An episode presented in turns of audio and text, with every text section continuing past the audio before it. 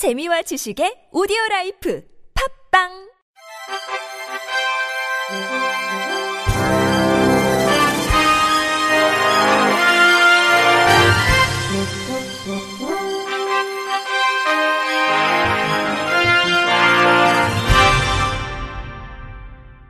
청취자 여러분 안녕하십니까? 2월 둘째 주 주간 KBIC 뉴스입니다. 65살이 되었다는 이유로 장애인 활동 지원을 받지 못하게 된 중증 장애인들을 긴급 구제해야 한다는 국가인권위원회의 판단이 나왔습니다. 지체장애 또는 외병변 장애가 있는 피해자 12명은 기존에 받아오던 장애인 활동 지원 서비스가 만 65살이 되면서 대폭 축소돼 일상생활에 어려움을 겪는다면서 인권위에 긴급 구제를 요청했습니다.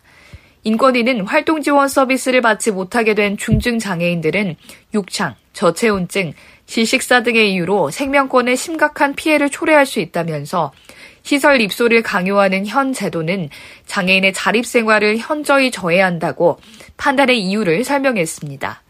인권위는 또 국가와 지방자치단체는 사회 서비스를 제공할 의무가 있다면서 평생 사회안전망 서비스는 생애 주기에 맞출 것을 지향하고 있으므로 나이 제한을 둘 성질이 아니라고 덧붙였습니다.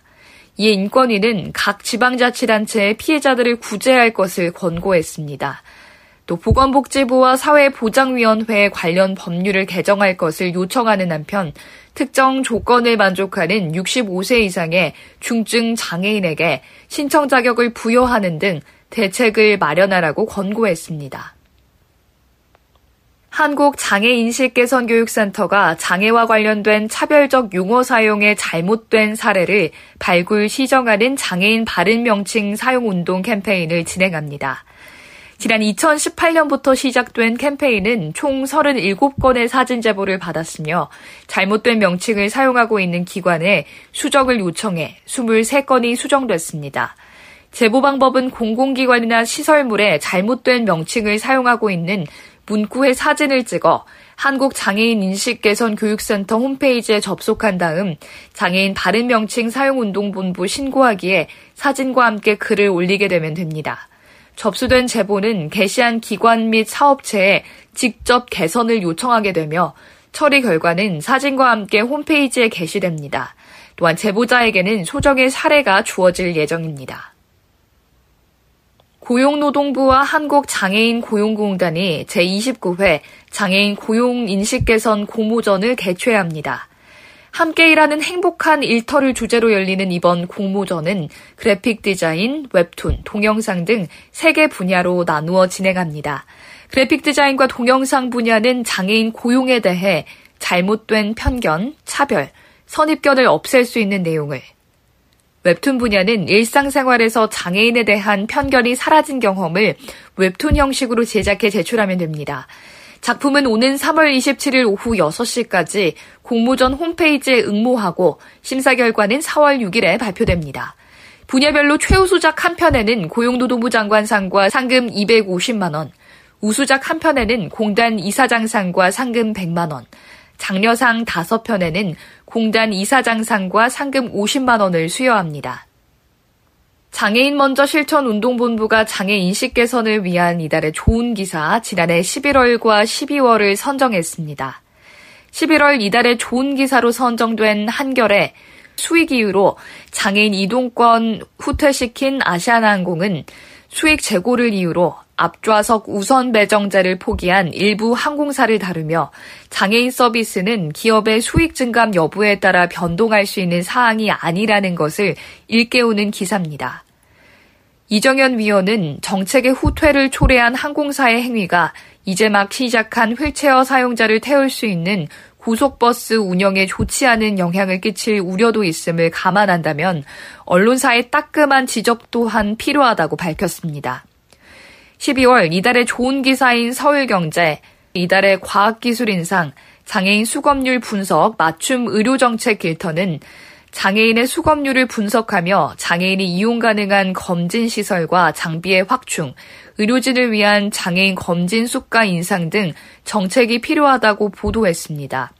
한국장애인예술인협회 방귀희 위원은 장애인의 건강권이 중요한 이슈가 되고 있는 가운데 장애인의 수검률 실태를 보도해 장애인 건강 문제를 환기시키는 역할을 한 기사라고 평가했습니다.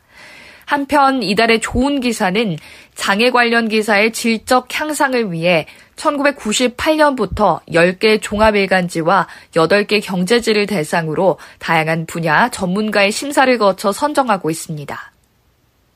서울시는 자립에 성공한 장애인과 장애인 인권 증진에 기여한 개인과 단체를 발굴해 서울특별시 복지상을 시상한다고 밝혔습니다. 올해로 16회째를 받는 서울시 복지상의 장애인 인권 분야는 장애인 당사자와 장애인 인권 증진 기여자 두 개 분야에서 후보자를 추천받습니다. 추천받은 후보자들은 학계와 전문가, 장애인 단체와 질환의 수상자 등으로 구성된 공적 심사위원회 심사를 거치고 당사자 4명과 인권 증진 지원자 2명 등 총 6명이 선정됩니다. 신청 기간은 오는 25일까지이며 시상은 장애인 주간인 4월 20일부터 26일까지 진행될 예정입니다. 경기도 성남시 장애인 권리증진센터는 발달장애인이 이해하기 쉬운 안내책 장애인 복지시설 서비스 최저 기준을 출간했다고 밝혔습니다. 이 도서는 발달장애인이 장애인 복지시설을 이용하면서 알아야 할 정보와 권리들에 대해 쉽게 이해할 수 있도록 제작됐으며 성남시 한마음복지관, 피치마켓, 발달장애인 작가 4명이 제작에 직접 참여해 장애인 거주시설, 장애인 복지관의 서비스 최저 기준을 쉬운 글과 그림으로 구성했습니다. 센터 관계자는 장애인 복지시설 최저 서비스 기준을 통해 발달장애인들의 정보평등을 희망하며 발달장애인 의사소통 지원을 위한 권익 옹호 도서를 지속적으로 출간할 계획이라고 전했습니다. 한편 이번에 출간된 도서는 이달 중 무료로 배포될 예정입니다. 정의당 장애인위원회가 국가 관광 거점 도시로 지정된 전주에 장애인 이동의 모든 편의를 갖춘 유니버설 디자인 여행 도시 인프라를 구축하는 등 11대 장애인 정책을 발표했습니다.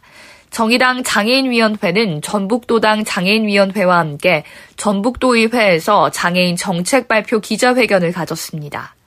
유니버설 도시는 모든 건물에 장애인 관련 시설이 설치돼 장애인들이 이동하는데 아무런 불편을 느끼지 않게 도시가 설계되는 것으로 현재 유니버설 디자인 방식으로 설계된 국내 도시는 세종시가 유일한 것으로 알려졌습니다.